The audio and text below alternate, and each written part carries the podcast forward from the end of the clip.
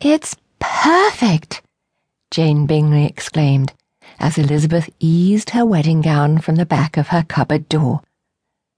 The dress was breathtaking, in white chiffon over the palest shade of ice blue silk muslin, with tiny silver flowers embroidered around the décolletage, and a sheer silk bodice and overdress. Elizabeth had adamantly refused the ermine trim Mrs. Bennet had ordered from the London dressmaker.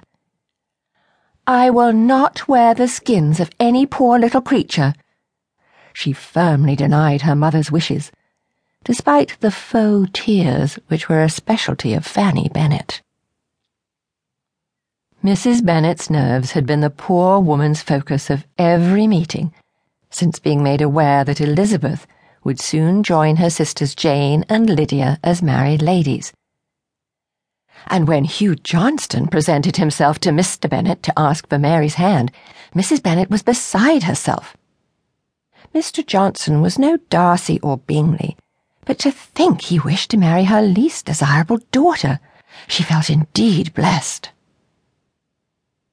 Four married daughters. What more could a woman ask for? Although she favoured her youngest daughter's husband, George Wickham, all her new sons were acceptable. Elizabeth's choice of Fitzwilliam Darcy was something she would have to live with, as the man lacked any social skills or sense of warmth. Elizabeth and Darcy were firmly in agreement that their wedding should be understated but joyous. It would take place in Longbourn Church, with only immediate family and friends who truly cared for their happiness in attendance. This limitation irritated Fanny Bennet, for she knew the decision was at Mr. Darcy's insistence and could never be Elizabeth's choice, for what bride did not wish to be the centre of attention on her special day? Mrs. Bennet still retained a smidgen of hope that the secret invitation she sent to Lady Catherine de Bourgh without the permission of Elizabeth or her stubborn husband to be, would bring the lady to their wedding breakfast, if not the actual church ceremony.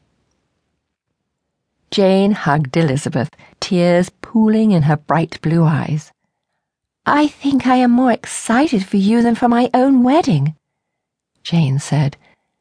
To think you had such misgivings about Mr. Darcy for so very long.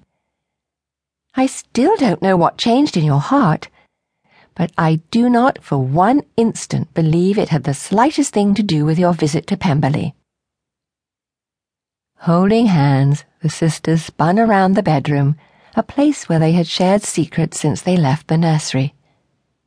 Lizzie, what are you thinking right now? You must tell me. Keep no secrets.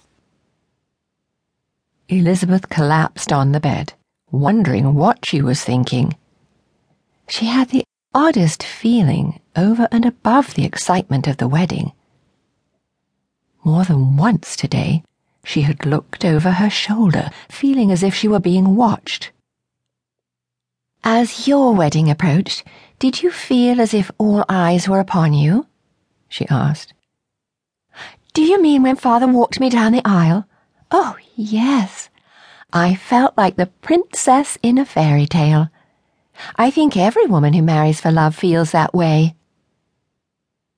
That was not exactly the feeling Elizabeth was experiencing. Hers was not a light and loving feeling, but rather a dark, shadowy premonition.